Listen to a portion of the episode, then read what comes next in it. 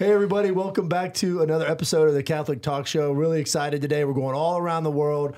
Best Catholic travel destinations worldwide. Yeah, we're taking you everywhere in the world. We're taking you to a church made completely of bones. We're taking you to the churches where all the apostles are buried.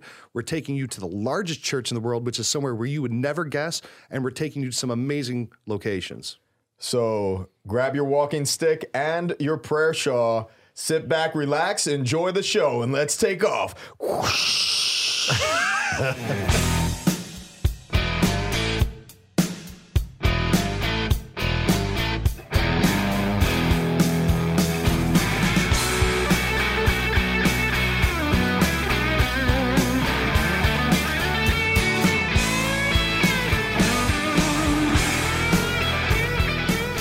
Guys, my bag is packed. I'm ready to go. I, I really like. I really like some of the uh, the destinations Worldwide. here. Mr. today. Worldwide. Prestige worldwide. wide. Yeah. That's your, that's your side travel agency, right?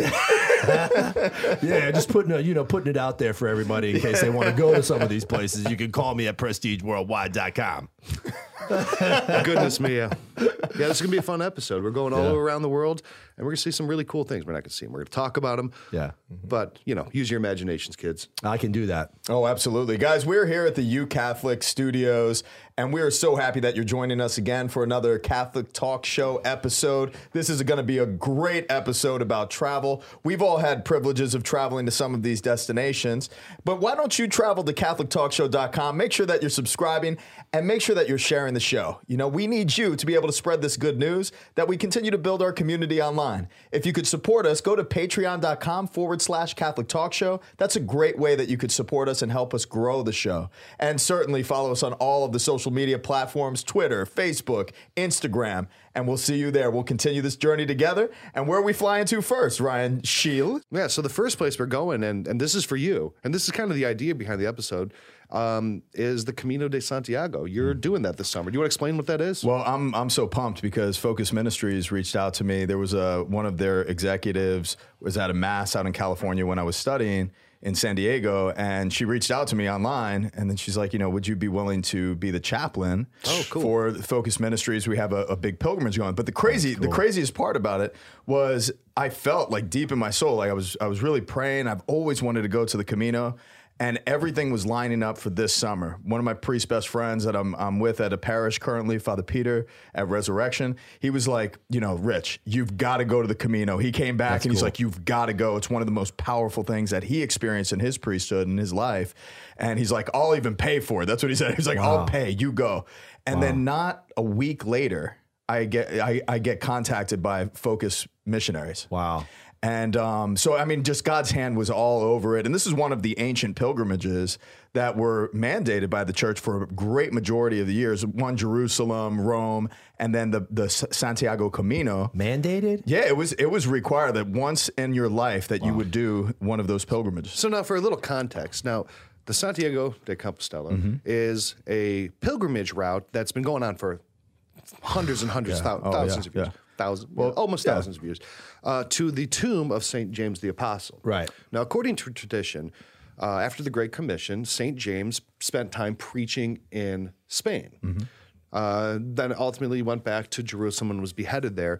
But uh, some of the early Christians uh, took his relics and interred them in Spain, right? Where he preached. Where he preached. So throughout the Middle Ages and continuing to this day, um, people have been taking this pilgrimage that's a, a series of paths, a long pilgrimage route with all sorts of stops and, and Hundreds of miles, right? Hundreds of it's miles. like, Oh yeah, and there's even a way of Saint Francis, and the way of Saint Francis actually starts in Assisi, and you could walk that path. So, that's, so you, that was the there- you can go from thing. Italy, from France, or Spain. There's a lot Yeah. of different ways. There All is. roads lead to St. James. Yeah, and and that was the that was the confusing part for me when I was researching. I'm like, what what path is it? You know, so I'm like, tr- I'm trying to find like, and then you you discover there's tons of ways. So it's wherever you're living, you walk from where you're living to Santiago de Compostela. Wow. Mm-hmm. So that that was the the history of the pilgrimage, but now there's been like you know you think of where people walk and you you form that path through Right. the dirt and type of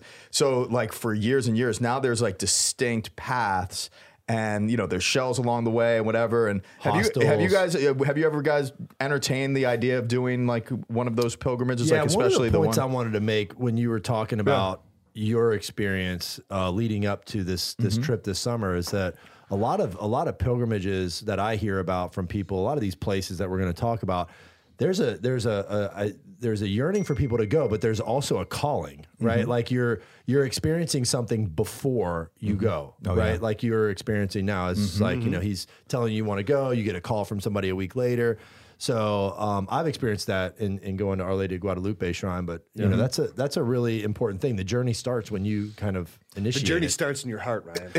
yeah, it's true though. It's it's a spiritual encounter with this call. Like you, Yeah. you're called to a specific location of Yeah. pilgrimage, and that's the most important thing to hear that and to respond. I think of Medjugorje. How many times I've I've been called to Medjugorje or Our Lady of Gua- Guadalupe. Yeah. it's it's evident because everything clears in my schedule. And it happens. Opens up, It yeah. opens up, and it and it just happens. Yeah. And, and that's really the best part about it because you know that God is going to speak to you on the roadways of pilgrimage for it's sure. It's amazing too because I'm thinking like, okay, you walk like hundred miles Mm-hmm. or eight miles or twenty miles, you can kind of pick what, what whichever distance you start from. Oh yeah. But it's like it doesn't sound like it's Yeah, there's like special. there's like white teas and black teas, tea boxes. Like how how how how much of a Catholic are you? Let's. Oh, you're starting from the ladies' tea box. Right? That's like three blocks away.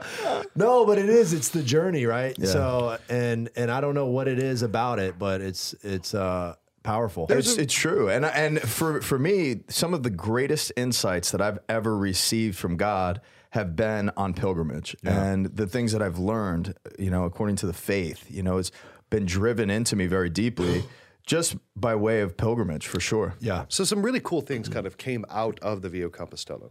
Um, so one of the early proponents and one of the ones who really helped make this a very widespread devotion was Pope Calixtus II. Calixtus. Calixtus II. Okay. yes. With an X. with an X, right? So he wrote a whole book detailing all the routes um, that really served as a guide for people wanting to take this pilgrimage to see St. James the Greater, right? So we're Ryan and Ryan. We often argue who's Ryan the Greater, who's Ryan the Less, right? I'm the lesser because I'm I'm gonna be higher in heaven because of it. okay, see, that's that's Yeah, I'm gonna what- get a seat a little bit higher up in the stands, closer isn't to the that what John and James argued? Who's going to sit? You know? I think it was their mom, right? Was it? Well, now there's an argument between you two. Right. This is Yeah. perfect. Yeah, Keep no. going. Yeah, Keep we're going. We're sons, sons of thunder here.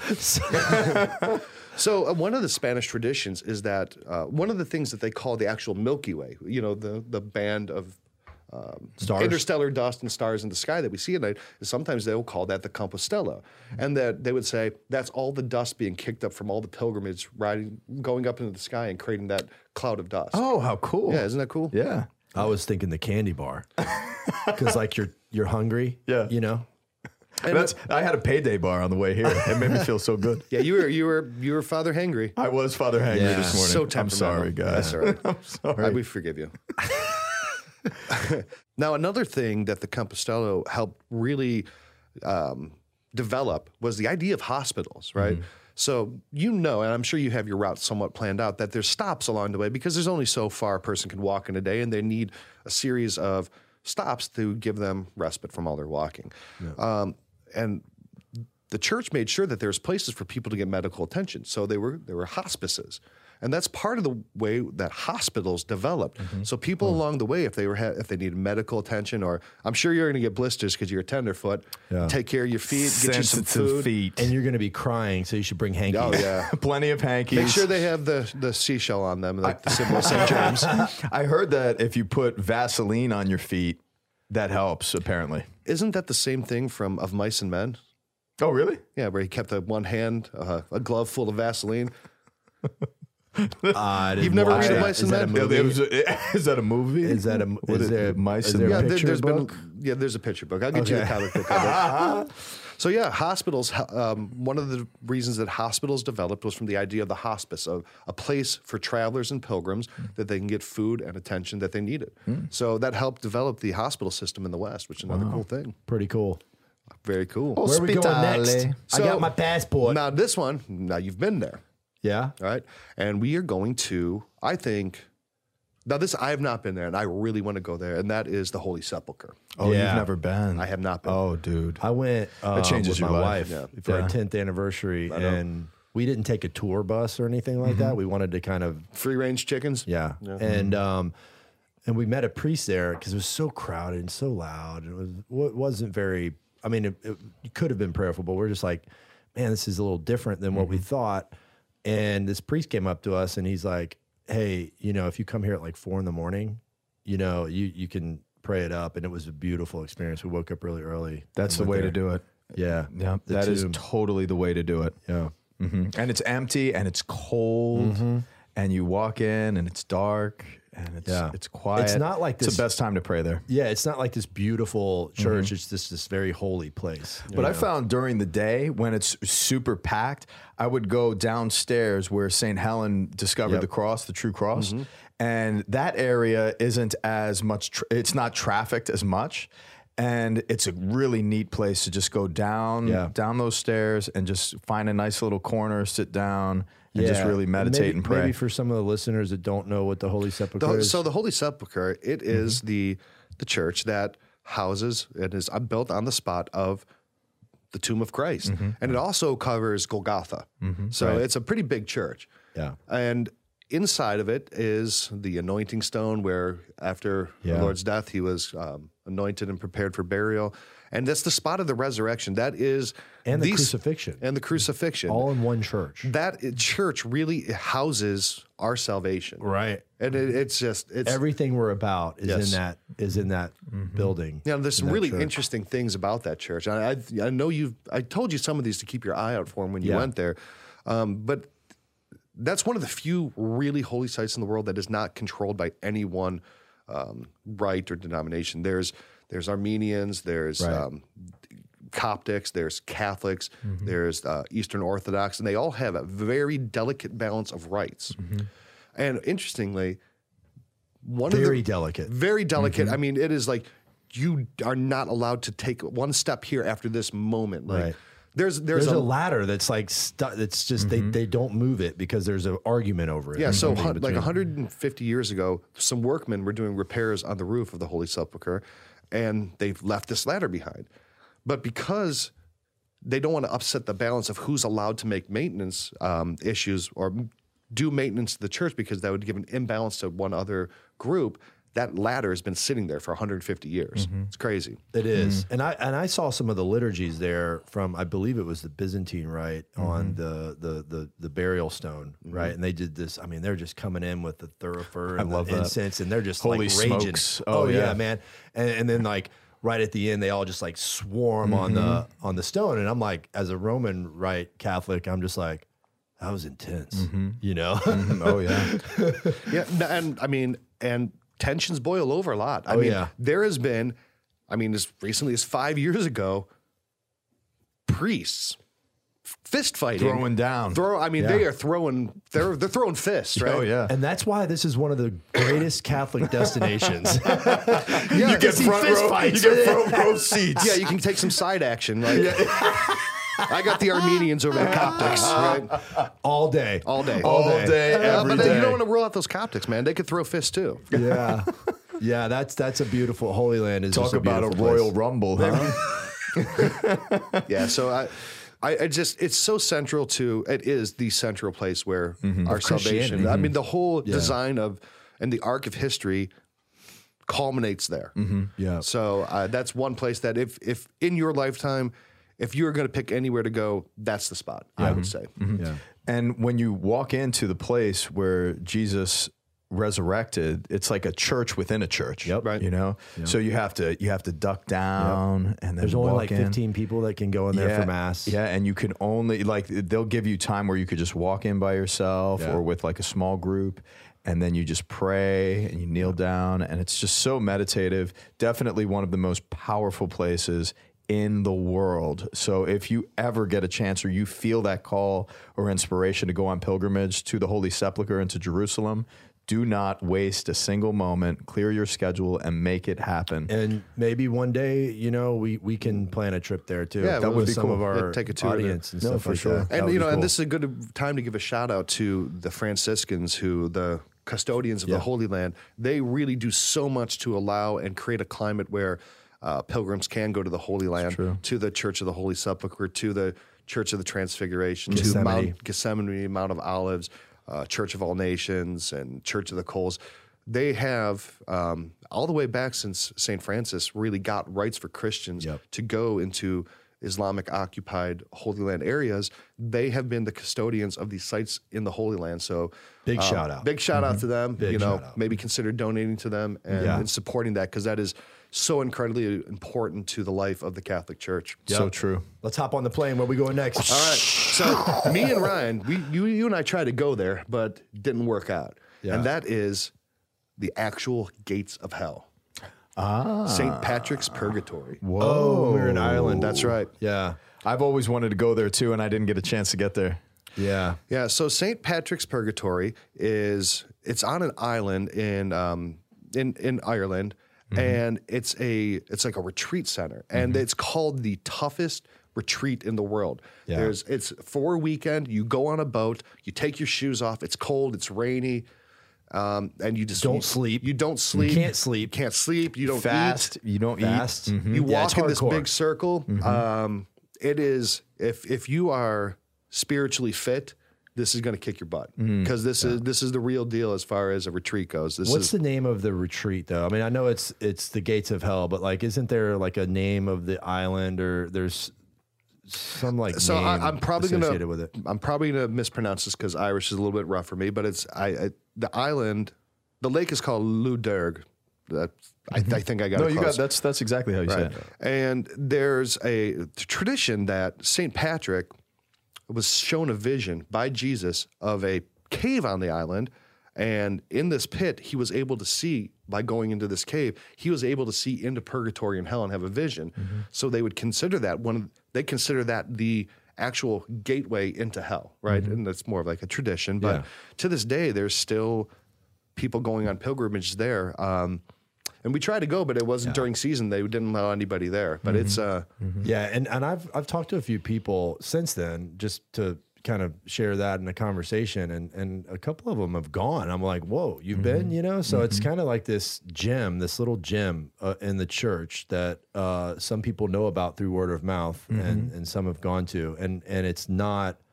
It's not. It is. It is har- hardcore penance. yeah. Like, I, get I that met one person right? who actually did it, and they said by the end we were just completely wasted, and we got the second we got off the boat, we just started.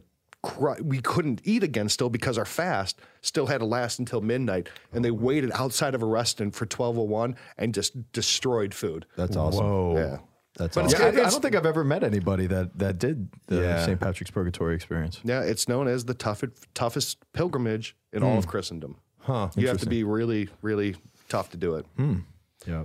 So that's a cool one. Yeah, that is a very cool one. and I cool. regret one. that we didn't get to go there, but uh, maybe next time we will. I don't know, man. Oh, don't What's be the total amount of time again? The, A weekend. just the It's a weekend, week- right? yeah, okay. yeah. But I, I think there's like No sleep. two day and a three day one. Yeah, wow.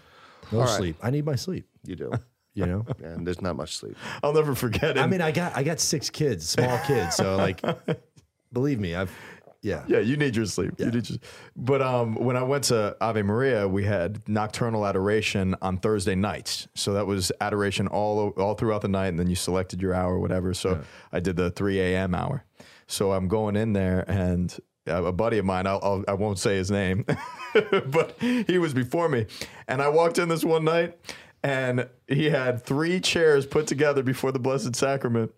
And he was in the fetal position on those three chairs, just snoozing, dude. Holy It's nap. absolutely. So it's not like you're just sitting in the chair, just like knocked out.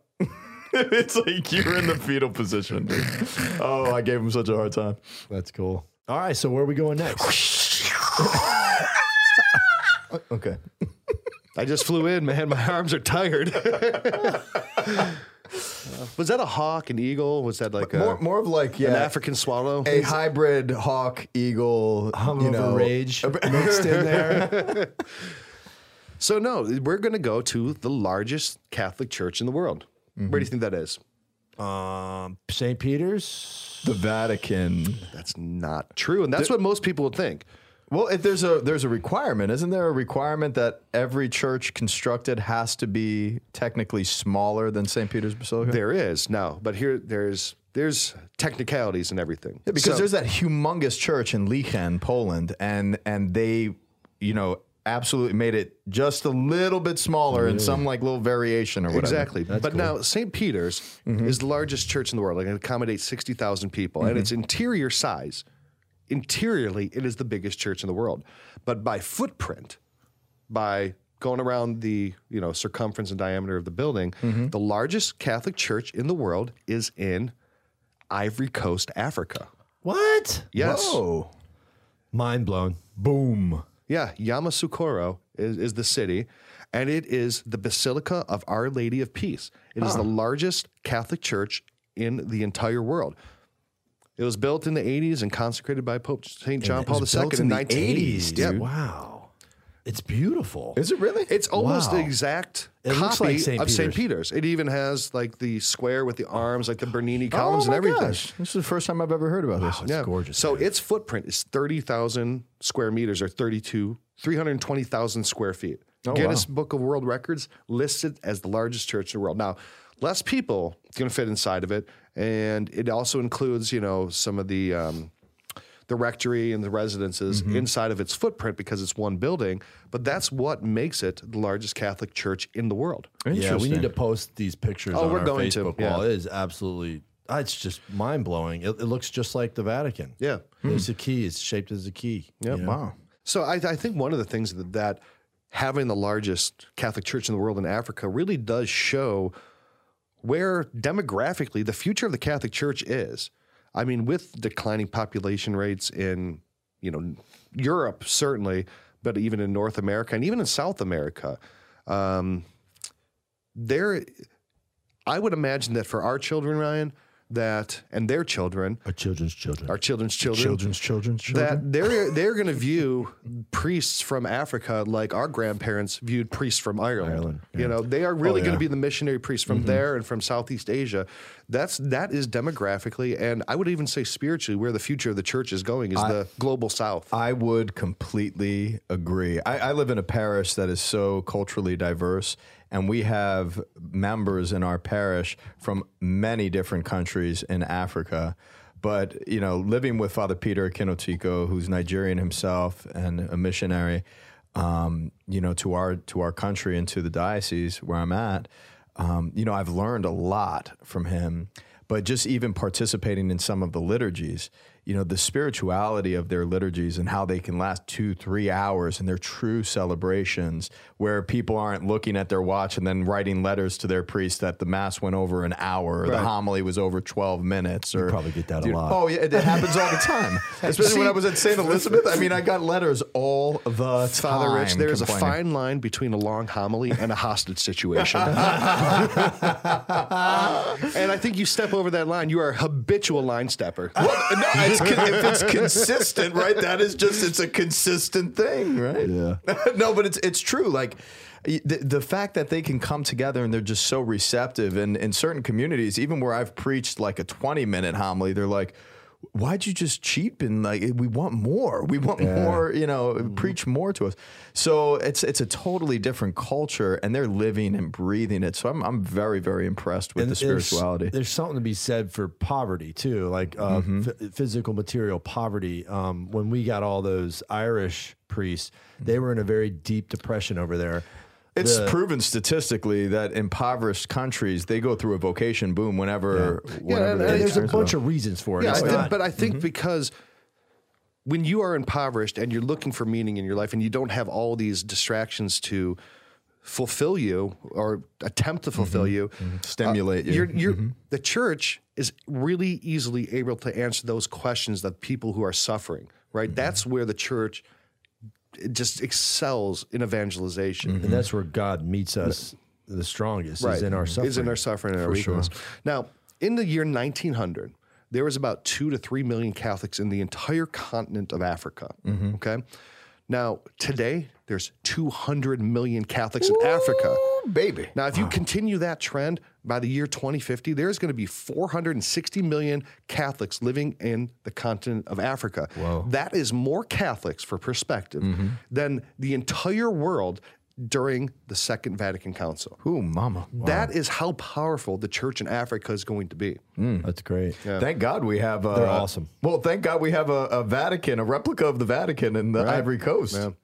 Is, are we talking another Avignon here? No, no, there.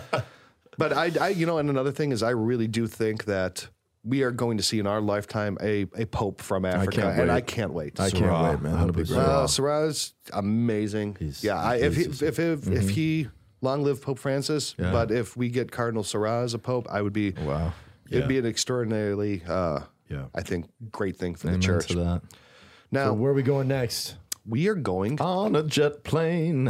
Oh no, Don't know when I'll be back again. Okay. you, we good? you good? I got to get it out of my system. All right, that's fine. That's cool. I get it. so we are going to in the Czech Republic, a Catholic church made out of Bones. human bones. That's crazy. Well, we're Catholics, man. We do crazy things like that. Are they like bones, bones, or are they ground up and made into mortar? They're bones, bones. Okay. Keep Yeah. it weird, Catholic Yeah. Church. That's weird. For any Well, of you actually- non-Catholics who listen to our show, all the things that you heard about us Catholics being weird, we're about to confirm for you. It's true. It's all true. all of it. So, okay. In the 1400s, a uh, a monk from um, the Czech Republic. Czech Republic. It wasn't the Czech Republic then. It wasn't the Czech Republic then.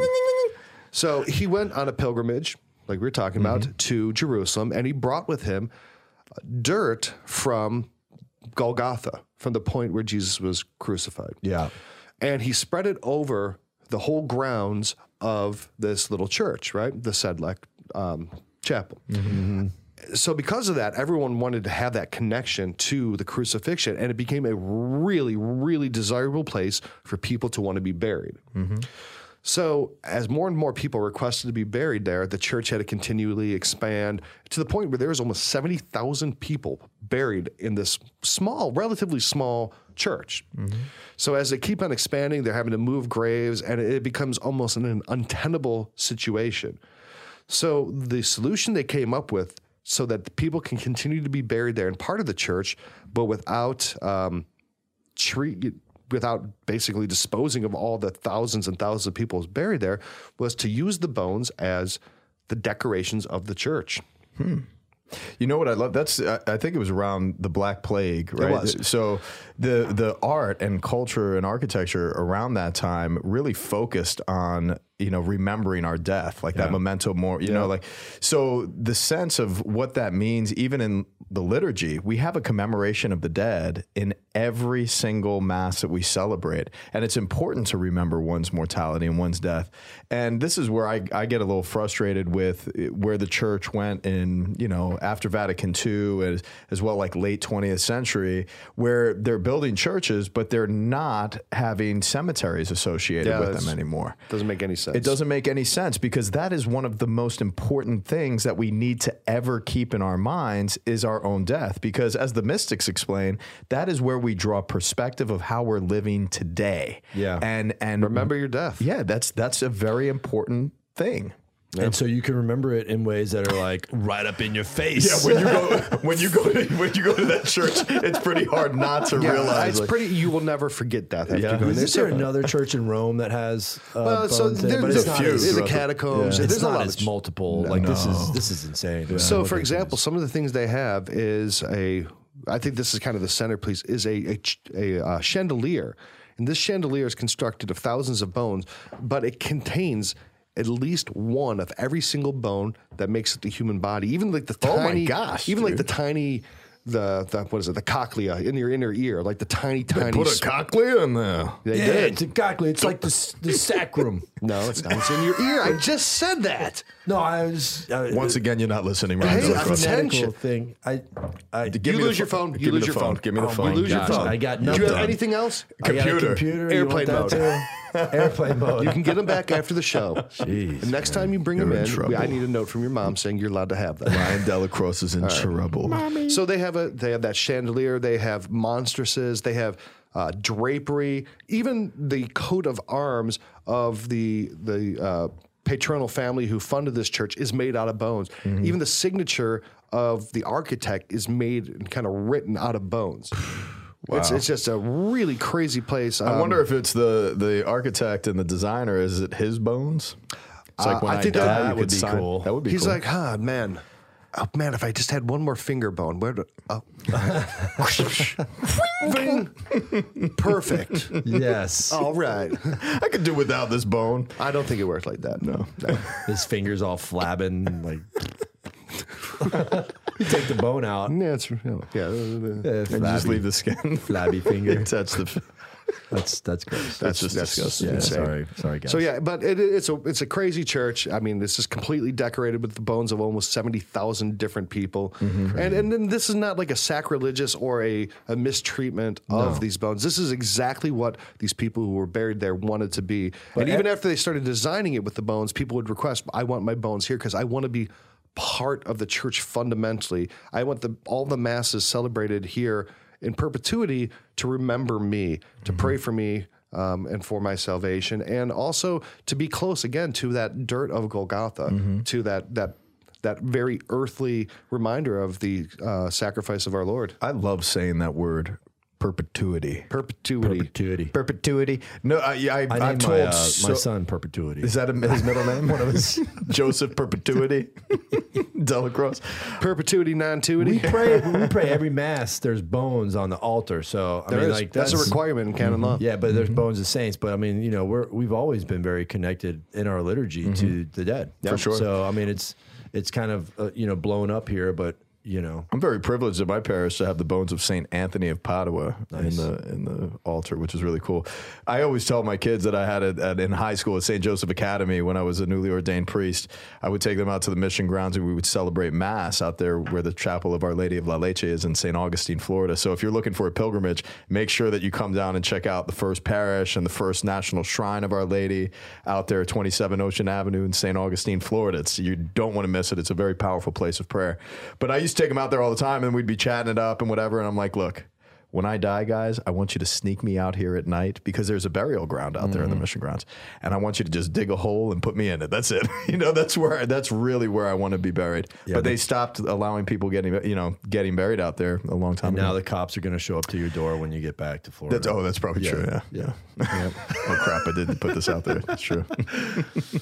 So the next place we're going to go is this is one that's pretty contentious. Mm-hmm. Now, I would say that right now it's at St. Peter's. I mean, that is that is the main Catholic Church of the world. That is mm-hmm. the the the heart liturgically of the world. It's must. But I think there was one that for the most of the history of Christianity really was if it, if St. Peter's could have a rival, it was the Hagia Sophia. Mm-hmm. And the Hagia Sophia was essentially the Vatican of the East. Constantinople, It was. I mean, which it, is now what it's like a it's like a mo- mosque, right? it's it, no, it's actually so. What happened was the Hagia Sophia was built by Justinian in the fifth century. Wow. And it was when he completed it, he said, uh, "Solomon, I have vanquished thee," because he his goal was to build the greatest church in all of the world in all the history, and he was saying this new church was greater than the temple. So. It was the center of Christianity for thousands of years. I mean, there was many times in the history of Christianity where the Hagia Sophia was a much, much more important church than the Vatican. Vatican, yeah. It really was. Um, so this this church was the center of Christianity in the East forever. But then, uh, with the fall of Constantinople in, in I believe 1453, um, it was converted when um, it was overtaken by the Turkish Yep. Ottomans. Ottomans, yeah. And that is a massive loss. I mean, could you imagine if the Vatican tomorrow was, I don't know, a Jehovah's Witness temple? Like all of a sudden, it's like, what? This makes no sense. yeah, that's crazy. Yeah. But I think, you know, but Istanbul, Constantinople, it is a really, really crazy, awesome place to visit. I've never met anyone who's went there who hasn't had amazing things to say about it. Um, it's just a really lively city full of history. And today, the Hagia Sophia is not a mosque anymore. They they stopped using it as a mosque, and now it is a non, well, non, non it's a museum, right? Mm-hmm. It's Yeah. it's just a museum now. Historical Yeah. building. Yeah, that's mm. cool. I don't. I don't really feel a desire to go there, but No, I do. I'd like to go. yeah. actually, yeah. what does it mean? Hagia Sophia? divine wisdom. Divine wisdom. Yeah. So the, but I mean, this is the place where if you would believe almost everything in history, this is where the true church, uh, the true cross was. This is where the holy, um, the shroud of Turin was originally. So after the fall of Constantinople, all these holy relics kind of made an exodus from this spot. But this was. This was the premier church in the Yeah. world, and it mm-hmm. was converted into a mosque. It was hot. It was hot. it was hot, man. The hot Hagia Sophia. Yeah. Back in the day. It's hot. yeah, it was the largest church in the world for mm-hmm. fifteen hundred, well, for a thousand years. Mm. Wow. And um, I think it's a real loss for Christianity. Yeah. Yeah. So It always breaks my heart, it man. does. I, look at it and I'm just I I I, I can't imagine the amount of liturgies that happen there. And the Hagia Sophia actually for about a 50 years was actually a Catholic church. and how many saints celebrated So, yeah. mass in there? Yeah. You know, I it just breaks my heart though because I I did the Camino del um the what is it the Camino del Rey or the Camino Cami- I'm sorry Camino Royale Royale. um for California and the last mission sent Saint uh, Raphael um, went in there and it's it's a museum and there's a few through, along the way that are just kind of treated like a museum and no masses are being celebrated in there anymore. It just Yeah, breaks my heart. Terrible. Yeah, it is Terrible. Terrible. So where we going next? All right, so we're going to do a rapid fire one. right? Okay.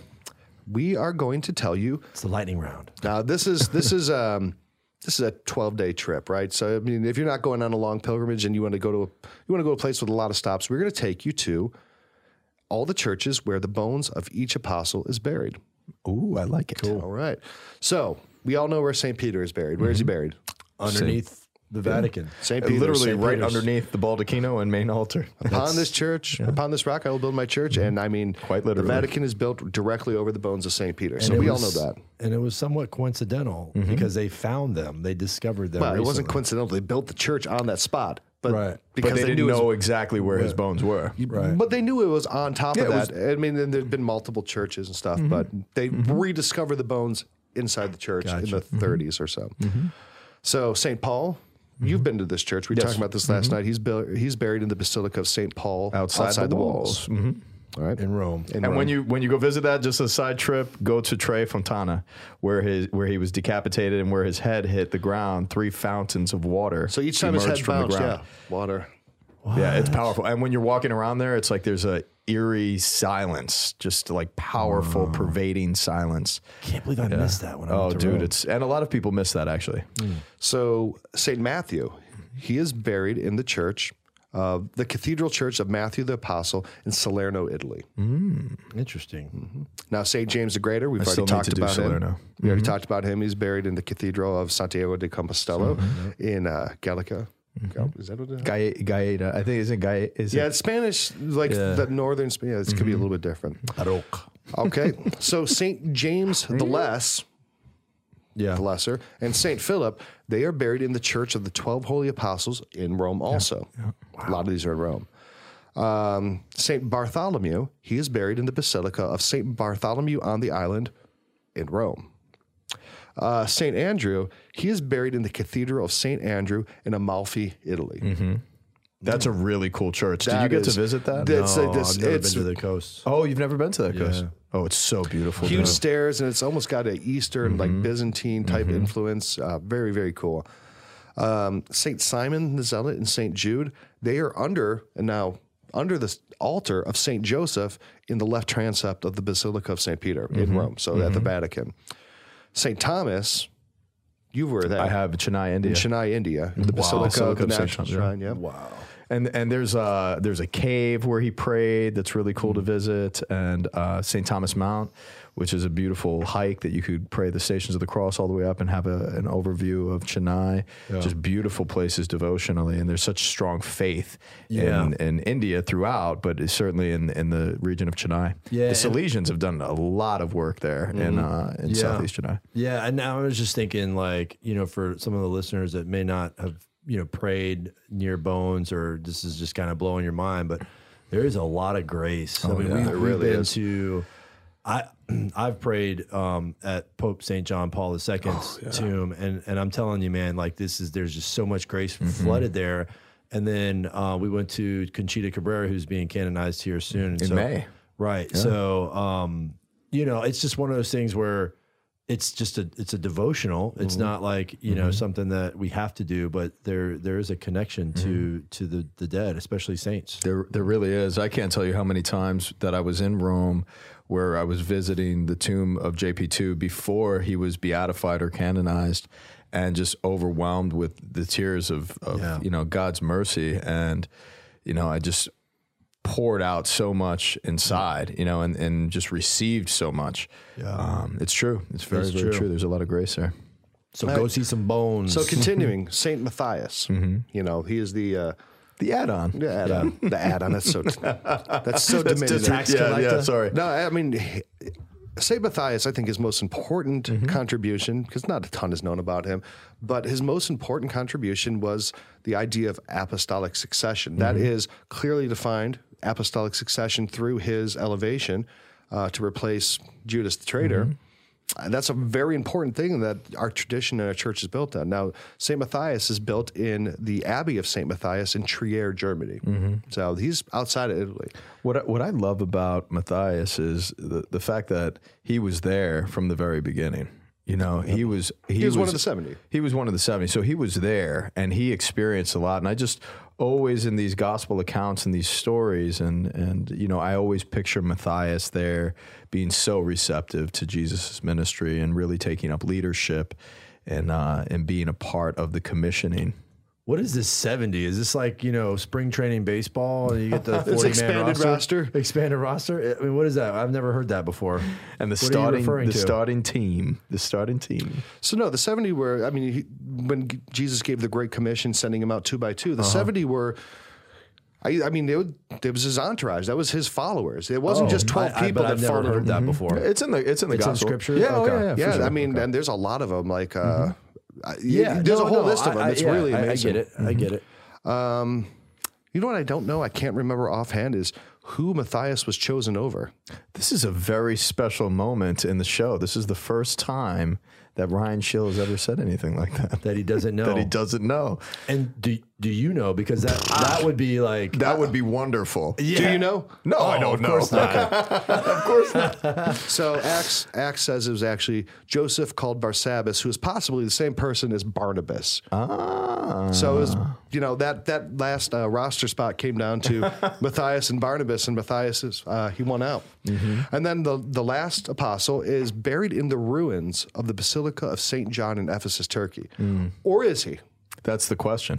Because I mean, really, they don't know where his bones They are. They don't know where his bones are. Now, traditionally, that's where they were buried, and I even love that though in relationship to the gospel where where Jesus is like, well, what is that to you, Peter? If I want him to stick around Until I come back until back." I come back, you know. I mean, there's traditions that Saint John actually did not die, and he's still living in a cave in Ephesus. yeah. No, there is. but if you if it. you're act, you know, if they're if you're listening out there, St. John, dude, I would love to come meet you, man, because This is absurd right now. I I named my son John. My grandfather was John. John is my confirmation name. Mm-hmm. Saint John is that is mine.